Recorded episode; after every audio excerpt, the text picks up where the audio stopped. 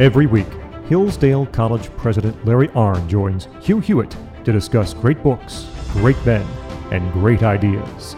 This is the Hillsdale Dialogues, presented by Hillsdale College. To find more episodes, search for Hillsdale Dialogues at SoundCloud, Apple Podcasts, TuneIn, iHeart, and Ricochet.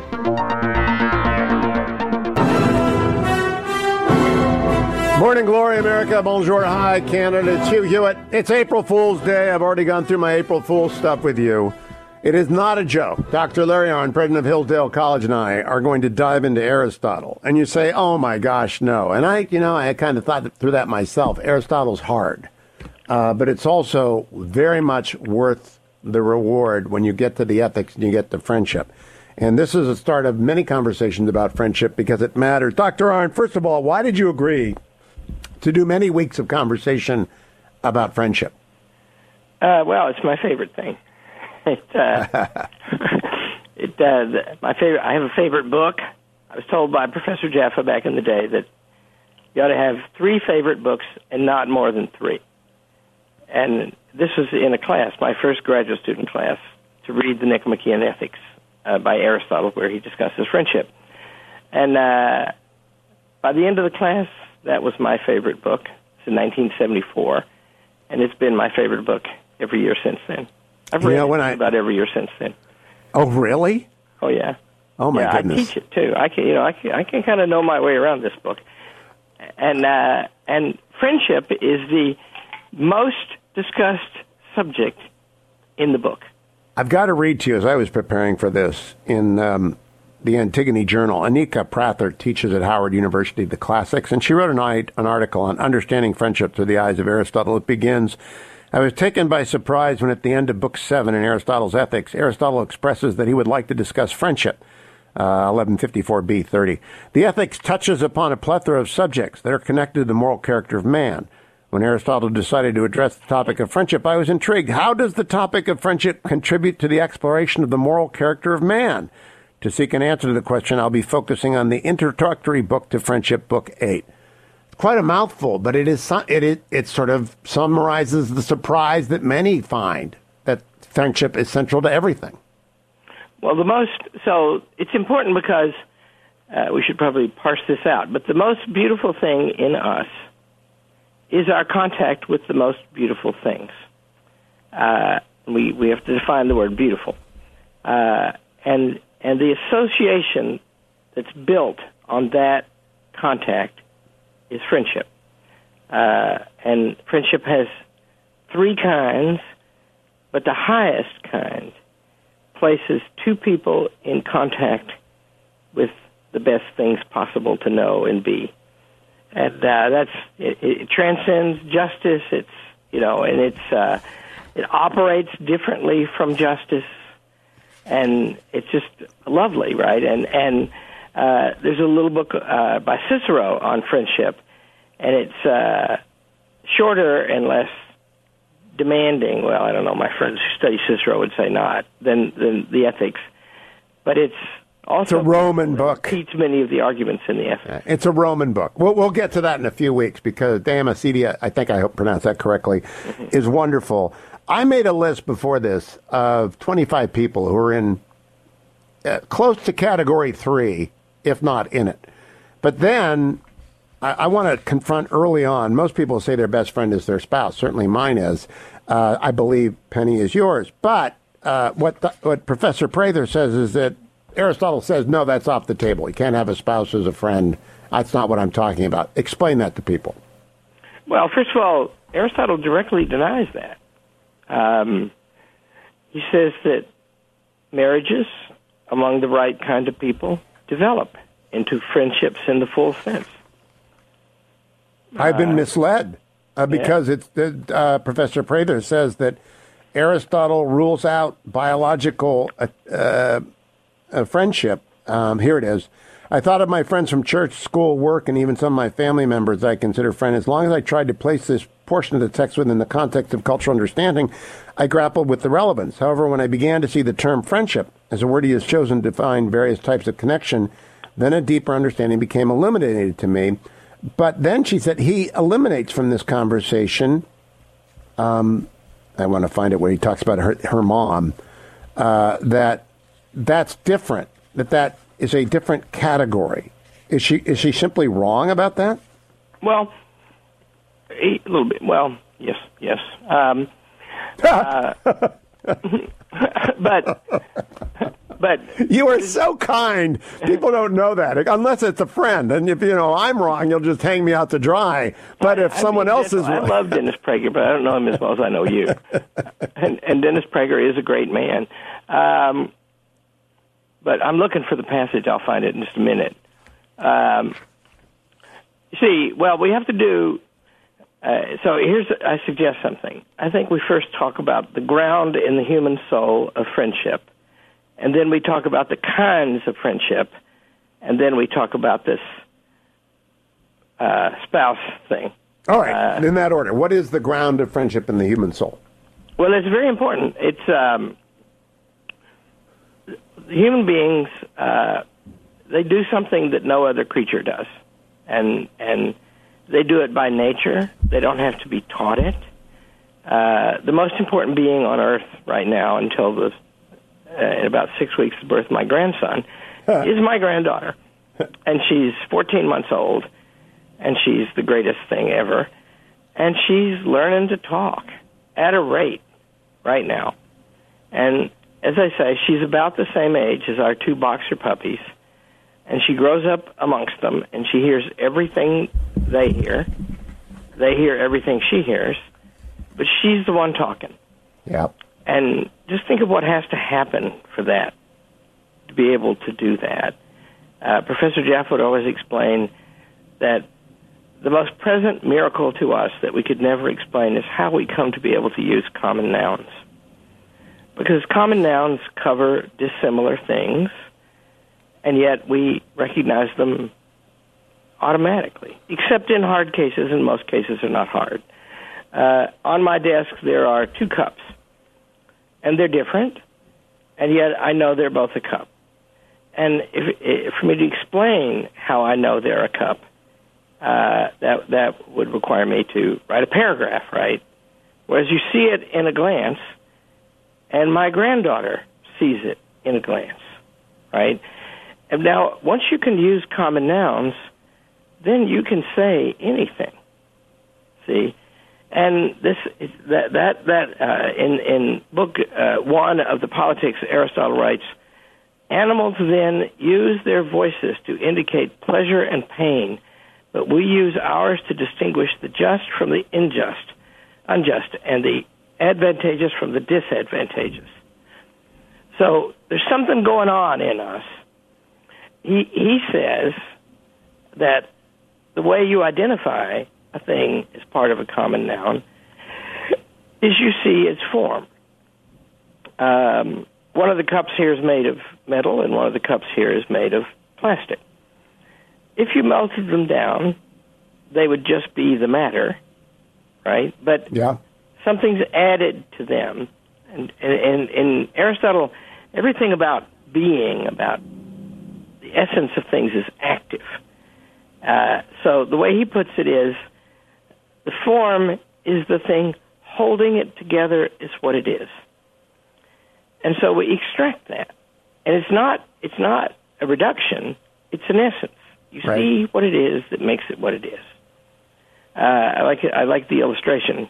Uh, if you take an ordinary water bottle, kind that proliferate all over the all over the world to the annoyance of the environmental movement, uh, they're handy for what they are, and they work. And if you cut the bottom out of one of them, it's no good anymore no good, a water absolutely. bottle. Yeah. But if you turn it upside down, it becomes a funnel. As it uses loses the being of the water bottle, it loses the good of the water bottle. The good and being are convertible terms, writes Aristotle.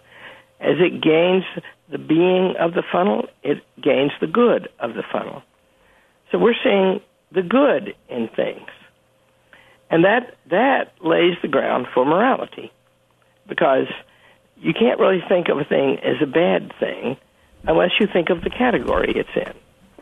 Like uh, we have two boxer dogs, May and Woodrow these days, and Woodrow, Woodrow is the male, and he's a bad dog.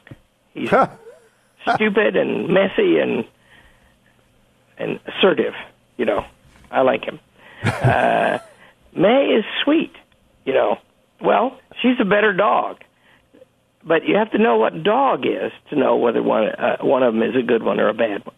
And you must know what your choices are about good and bad too. I mean, because you might want the messy dog for a certain part of the job, keeping people away from the house uh, when your granddaughter is in it. We come back.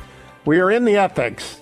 We're going to get to friendship, and it's going to be great. Don't go anywhere. I'm Hugh Hewitt. Dr. Arnn will return.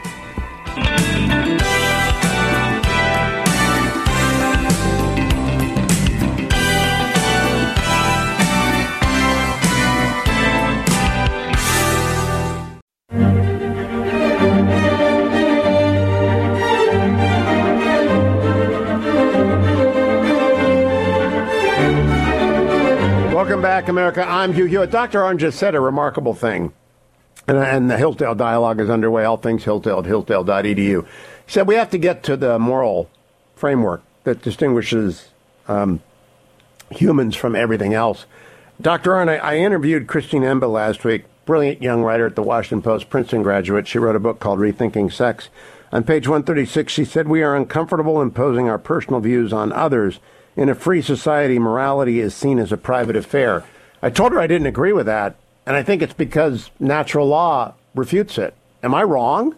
No, I, I mean, uh, you know, the, the, uh, a partner statement to what she said is you can't legislate morality. The Correct. truth is that's all you ever legislate, all the time, right? I mean, is murder wrong? Yep. That's why there are laws against it, right? Now, you have to refine her point a little bit because by your testimony, I think she's a very smart woman. She is. Uh, what she really means is, in a free society, the liberal society, which is a modern thing, by the way, the greatest and the first of them is the United States, we reserve a private sphere to think about things. It doesn't mean that we think that, that the things have no reality and so one private opinion is as good as another. We think, and, you know, remember this country begins with an announcement of the laws of nature and of nature's God.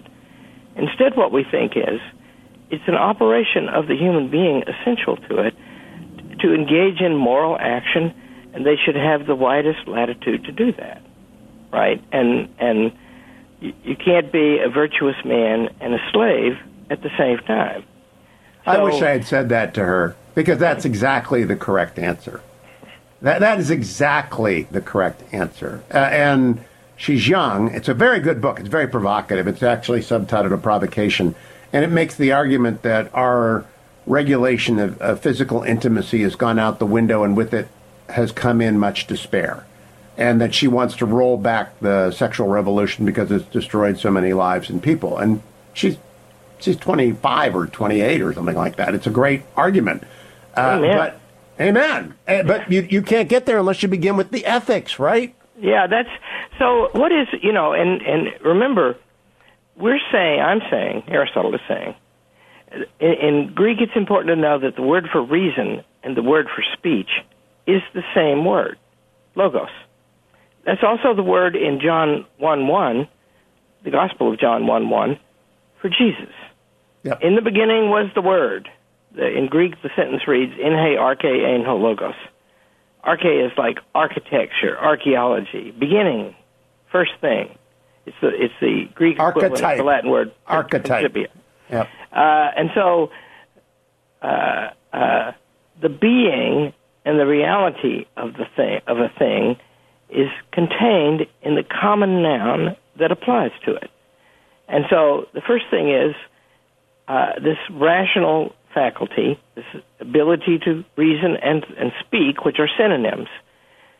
This makes us moral people. But then the second thing is, it makes us social people in a different way than than our two dogs who are extremely attached to each other. And they're the same kind of thing, right? They sleep on top of each other.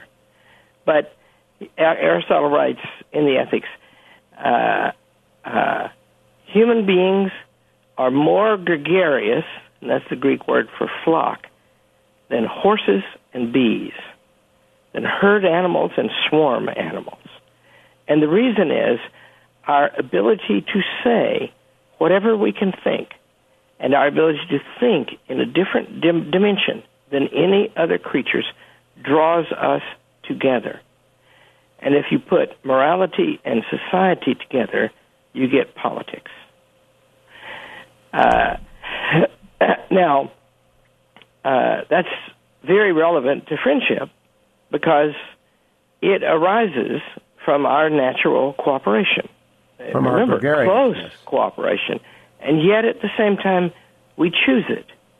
And we choose it according to our knowledge of the beings, including the kind of being we are.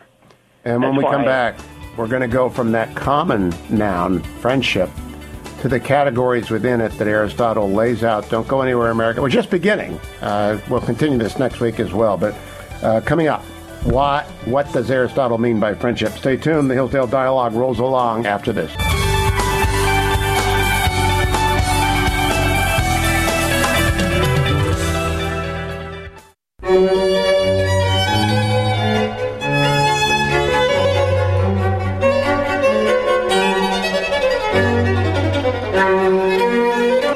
Back, America. The Hillsdale Dialogue is underway. Dr. Larry Arnn on this April Fool's Day is nobody's fool, and we are talking about friendship because it is far from foolish. It is the most important thing, actually, when it comes to maintaining a state, uh, for reasons that we will get into. But first, the common noun. Dr. Arnn, you said we'd established the common basis in the soul, and that is in our gregariousness, in our social, and in our choice. But what are the common forms of friendship? What are the that common noun covers a lot of ground. Well, there are there are three, and they're all important and good uh, unless they're abused.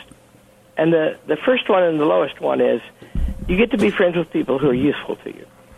Uh, you know that that means uh, my example of it that I like to use is uh, people who sell stuff to you send you gifts at Christmas Yes. and, and and and there's a deep reason for that. It's actually a good thing, in my opinion. Uh, they're assuring you of your goodwill, and they're actually opening an invitation for a more durable form of friendship, which, however, then will also have a reaction on the commercial relations you have with them to help sustain them. Because friendships of utility last as long as the utility lasts, and they don't last longer than that. You know, I mentioned Anika Prather. Her friendship of utility was her hairdresser, with whom she had a wonderful relationship for many, many years. Yeah. And then she changed her haircut and never went back and doesn't miss her. Well, in Hillsdale, we have the magnificent Leigh, L E I G H, and it's like a cult thing. and you know, I just get a haircut, right? It takes 15 minutes, but Leigh has to do it because she's the man, and uh, and so you know, and she's, and you know, you sit there, and it's just like a dentist, except you can talk back. so, Yes. she finds out everything about the college, and because I'm very indiscreet, and um, uh, so yeah, that's right. And You are very indiscreet. I am. Just You know, occurred to me. it. It's a principle.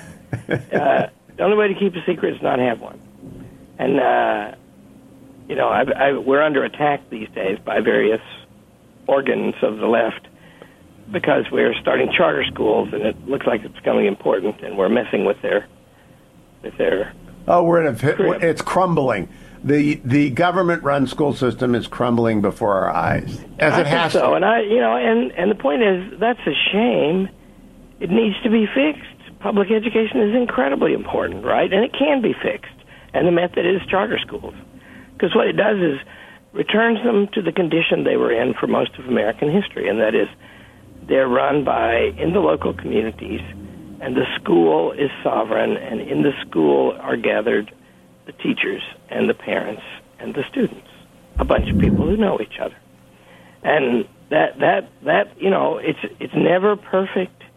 No two schools are equal in quality, but you can have consistently good schools if you just follow that line, right? My opinion. Have you have you sat down with Bill Barr ever at length? Uh, one time, yeah.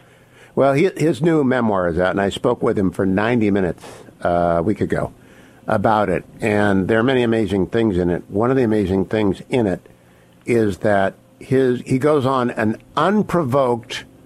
Um, it's not a rant because it's beautifully argued. Assault on public education for having slipped the cord of what it was, which was the common denominator was an assumed Christianity or Judeo Christianity, to becoming an ideological machine designed to turn out little ideologues. And he's right. But, it, but I mean, in the middle of the memoir of the Attorney General under Donald Trump, is this uh, Jeremiah against public education as it exists today. So I think we are at a pivot point. It's a misunderstanding of people, in my opinion. Right? We think we think, and you know, this is a, very much a Republican evil too. Uh, some very bad things have been done by Republican presidents. I very I resisted and I very much disliked, but never mind who they are and what they did. We think of education as doing something to somebody, as making something. It's not like that. It's not. helping something grow. And it doesn't make any difference what you know if you're the teacher. The object is for them to know, and they can only come to know by their effort. And and then and then another thing is, the first line of Aristotle's metaphysics is, the human being stretches himself out to know, right? In other words, if you if you walk in a class of 20 or 30 kids, you can take it for granted that they want to know. Even if they don't know they want to know, it's not hard to remind them of that. You see, and that means that education is gardening, and they will grow. And it's not it's not at all. Education is very hard to do. It's not hard to understand. You know, the most significant teacher I had as a young person said a teacher's calendar is in years, not months, uh, because they are actually growing individuals for many, many years in their care. And uh, Hillsdale is actually the last, is the harvest, right? You're, you're not, people might be lifelong learners, but it's the last time they're going to be learning as their principal objective.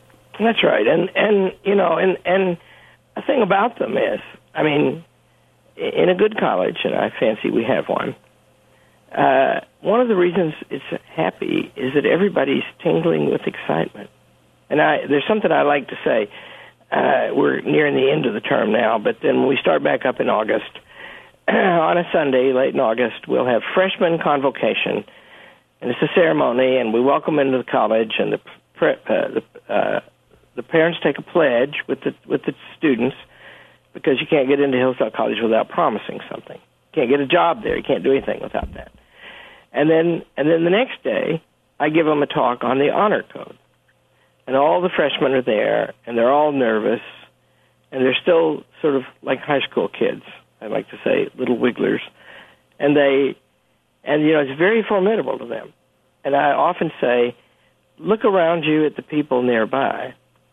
You think I'm going to say that one or two of you won't make it. That's not true. You will. What's in your line of sight somewhere is a friend that you will have until your dying day and you huh. should treat everybody as if they're potentially that. You know, that, that's a college. That's a partnership. And when you say as a friend you will have until your dying day, you're not talking about a friendship of utility, though. No, no, and that's the so these useful friendships they they uh, often give rise to the other kinds of friendship, and the next one in the line is friendships of pleasure. Uh, uh, you have uh, like you you have enthusiasms, Hugh. That's a good thing about you. You serial enthusiast, absolutely. You, you get you get excited, but enthusiasm means, by the way, you have God in you. Uh, Professor Jaffa might be the best thing he ever said about me. He said I had that uh, a long time ago. Huh. And uh, what did, what does that mean? Why does enthusiasm connect to the divine? Uh, in theos is what the you know the word is. Theos is God theology, right? But uh, the reason is the things to get the most excited about are the perfect things. Uh. And the best friendships are oriented toward those. But that's a tall order. It's, you know, it, it, there are many demands. Uh, there are not so many demands about friendship's utility. If they're going to last, by the way, it means you have to be a constant person. You have to do a good job every day, but uh, uh, and to be unreliable is is incompatible with that. But then these friendships of pleasure, uh, there, there are people you you'll often spout off because somebody delights you. You met somebody, this woman that you've met from the Yeah. who writes for the Washington Post. She Christina, delights yeah. you Yeah.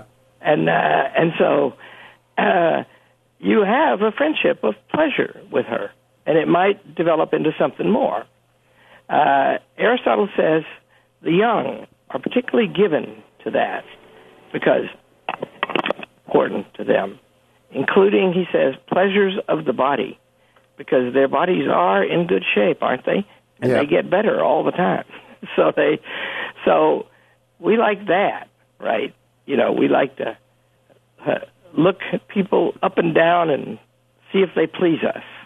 Yeah. And by the way, we're not talking just about physical intimacy and sexuality. We're, we're talking about people who play rugby too. Yeah, I that's mean, uh, right. and, that's- and you know, the physical intimacy, intimacy is a very important part of it because that's how we come to be. But and so that's you know that attraction leads to marriage and children and the long marriage that it takes successfully to raise the children. And and but it starts with that with pleasure.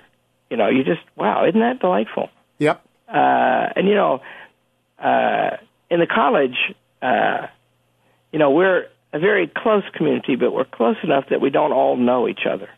You know, we all know somebody who knows somebody else. That's Aristotle's definition of the maximum size of a polity, and and that means that there are people around campus, and you just like the look of them. You know, boys and girls, and uh, uh, and you know that's and there's pleasure in that. And you play ball with them. That's a big formation of that. And you debate with them, and you all kinds of things. Put out the So- newspaper, go see the president, agitate, combine in political activity, whatever it is that college students do. And Aristotle says those friendships are longer lasting. They're more durable. They're higher, right? Uh, and that prepares the way for the ultimate kind of friendship, which is, in Aristotle, the highest human association. It's uh, more important than justice. Uh, justice is uh, given the right thing to the right person. Uh, the only moral virtue that has an entire book in the ethics devoted to it is justice. He never calls justice beautiful because Ah. Uh, uh, justice be only- terrible. mostly involves fixing problems. Uh. Stand by. We're, we're going to come back to that.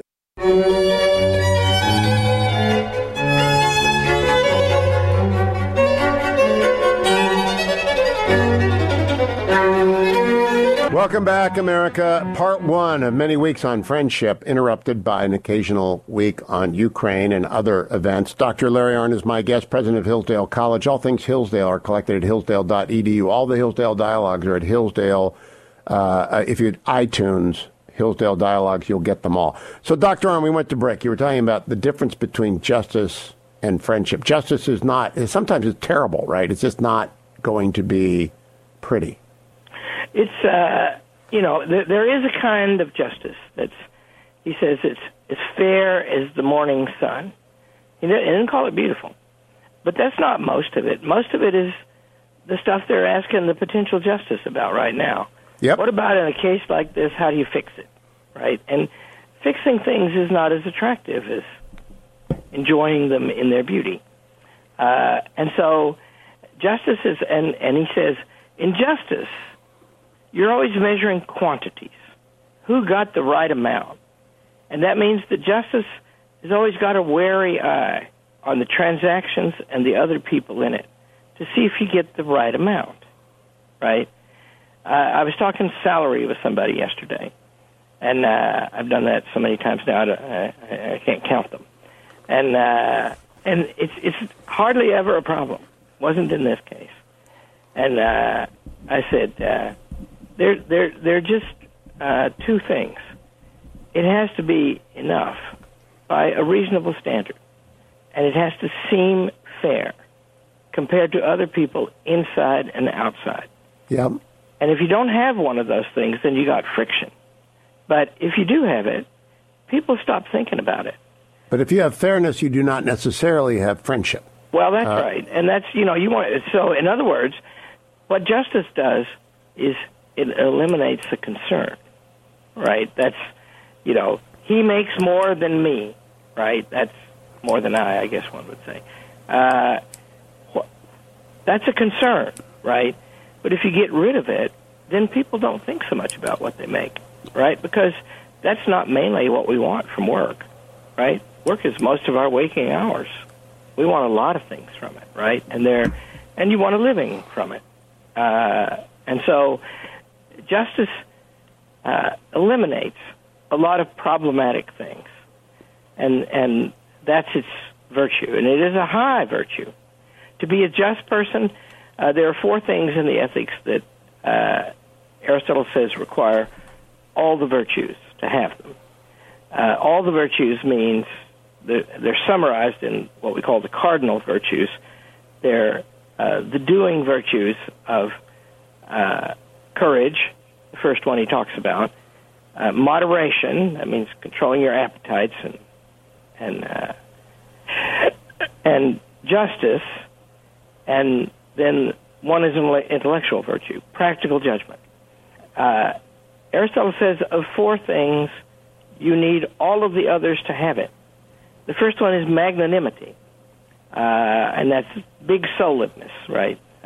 Uh, uh, uh is the Latin word for soul. A generous spirit, right? That's right. So, well, spirit. big, big. It's got to be big. See, uh, me, uh, the uh, Greek is megalo, so like mega, huh. sukia, cell, soul. So, like I, I argue that Winston Churchill, we talked about him, was a great souled man. He had a big soul. It's awfully hard to compare anyone in reach of our lifetime with him. Yes, when you're done you know, with, he just, you know, he's. I always say, well, he's something else, isn't he? Uh, but uh, you know, Lincoln is like that too. George Washington is like that. Can I pause for? Did, did Churchill have any close friend? Brendan Bracken is his advocate. Beaverbrook is his ally. Does he have a friend indeed of the third kind we're going to talk about next week? Oh, sure. He wrote a lot about him, too. F.E. Smith, right? Yeah, probably his best friend, of whom he wrote, He piled up his treasure in the hearts of his friends. Uh, that's that's how he explained that F.E. Smith High never praise. got rich. Uh, and uh, yeah, he he uh, he. Of course, he had friends, and he had people he could just rely on completely. But that's utility, isn't it? Isn't that utility? Well, Brendan Bracken was such a person, right? Uh, and you know, Beaverbrook, they uh, Clemmy, Mrs. Churchill, fought with Brendan Bracken quite a long time, and then they got over that. She didn't like it that there were rumors that Bracken was Churchill's illegitimate son. Yeah, that's in the book. But he was yeah. not. Right. Uh, Beaverbrook and Churchill fought all the time, and they were friends all the time. And when it turned, when it came to an emergency, he put those people in place. Can, can you hold that to next week? We've got to come back. Many friendships have been broken by Donald Trump. It is a fact that many friendships were broken by Donald Trump. The antagonism between Beaverbrook and Churchill is how people ought to have worked out their differences about Trump and did not which is, I think, an indictment back to it next week when we talk about the third form of friendship. I'm astonished by it, but it happened. Uh, and our politics are making friendship impossible. We'll, we'll be back to talk more about this week after week until you're sick of it, America. But you can't be because the Hillsdale Dialogue rolls along. Dr. Larry Arnn, thank you. We'll be back next week with that third form of friendship, the one based on virtue. Thanks for listening to the Hillsdale Dialogues presented by Hillsdale College. For more episodes, search for Hillsdale Dialogues at SoundCloud, Apple Podcasts, TuneIn, iHeart, or Ricochet. For more information about Hillsdale College, head to hillsdale.edu.